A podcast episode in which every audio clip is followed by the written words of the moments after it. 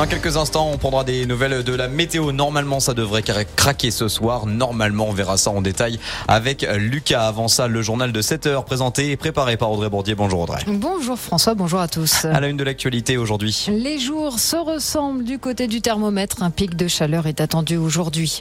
Les agriculteurs de Haute-Savoie réclament des indemnités pour compenser les arrivées des gens du voyage.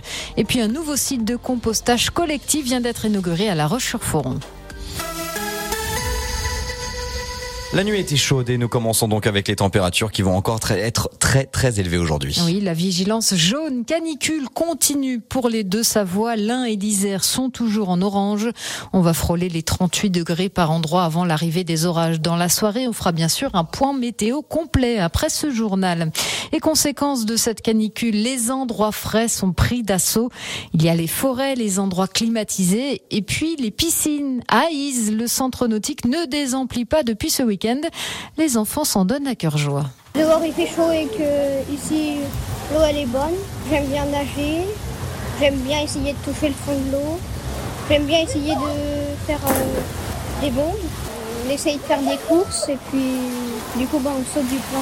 On peut s'amuser. Enfin, chez, nous on peut aussi, mais bon, on peut moins s'amuser. Il y a un bassin pour euh, à peu près tout le monde. Il y a euh, des lignes d'eau et pour nous des grandes lignes d'eau pour les nageurs, mais pas trop nageurs, enfin pour nous quoi. J'aime bien la piscine, sauter et nager, surtout l'été, euh, il fait chaud. On a une piscine, mais elle est plus petite, c'est plus marrant la piscine euh, quand même. Avec cette chaleur attendue encore aujourd'hui, les conseils sont les mêmes. Pour éviter un coup de chaud, buvez beaucoup d'eau, ne vous exposez pas au soleil évitez les efforts physiques. Et cette chaleur n'est pas unique. À l'est de la France, la semaine dernière a été la plus chaude jamais enregistrée dans le monde. L'ONU a fait les comptes. L'OTAN, lui, organise son sommet international à partir d'aujourd'hui en Lituanie. La guerre en Ukraine sera bien sûr au cœur des discussions, tout comme l'adhésion de l'Ukraine à l'organisation. Audrey, les agriculteurs de Haute-Savoie en ont marre. Ce week-end, l'arrivée d'un grand groupe de gens du voyage du côté de Saint-Joriot a été la goutte qui a fait déborder le vase. Plus de 150 caravanes ont bloqué la route autour du lac une bonne partie de la journée avant qu'un terrain agricole ne soit trouvé pour les accueillir. Le propriétaire du terrain en question n'a pas eu le choix, ce qui met hors de soi la FDSEA et les jeunes agriculteurs.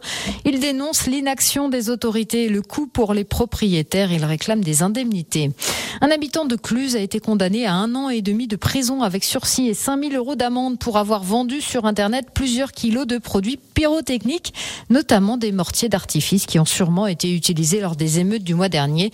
Il s'approvisionnait en Pologne et revendait sa marchandise sur TikTok et Snapchat. Vous écoutez Radio Mont Blanc, quasiment 7h04. Une nouvelle ère de compostage collectif vient de voir le jour à La Roche-sur-Foron. Située dans le quartier de la gare, elle permettra à une quinzaine de foyers d'y déposer leurs déchets organiques, une manière de réduire la taille des poubelles qui vont à l'incinérateur. On estime qu'un tiers des déchets peuvent être compostables, mais aussi de se mettre en conformité avec la future obligation pour les communes de proposer un site de compostage à tous leurs habitants au 1er janvier prochain. Et après donc une journée de repos, les coureurs du Tour de France remontent en selle aujourd'hui. Pour une étape 100% Auvergne, 167 km entre Vulcania et Issoire dans le Puy-de-Dôme, plusieurs cols de troisième catégorie. C'est toujours le Danois Vingegaard qui est en jaune. Le peloton arrivera en Haute-Savoie samedi. On aura bien sûr l'occasion d'en reparler. Et alors j'ai appris hier eh bien que les coureurs du Tour de France du coup en fait font des semaines de six jours. Les lundis sont toujours fériés pour, ou en tout cas off pour euh, les coureurs du Tour de France. j'avais pas remarqué. Bah moi non plus, je l'avais jamais remarqué, mais c'est le cycliste de la bande Radio Mont Blanc qui me l'a très bien expliqué. Je fais un petit coucou à Cédric. La météo, on y va avec Lucas. Radio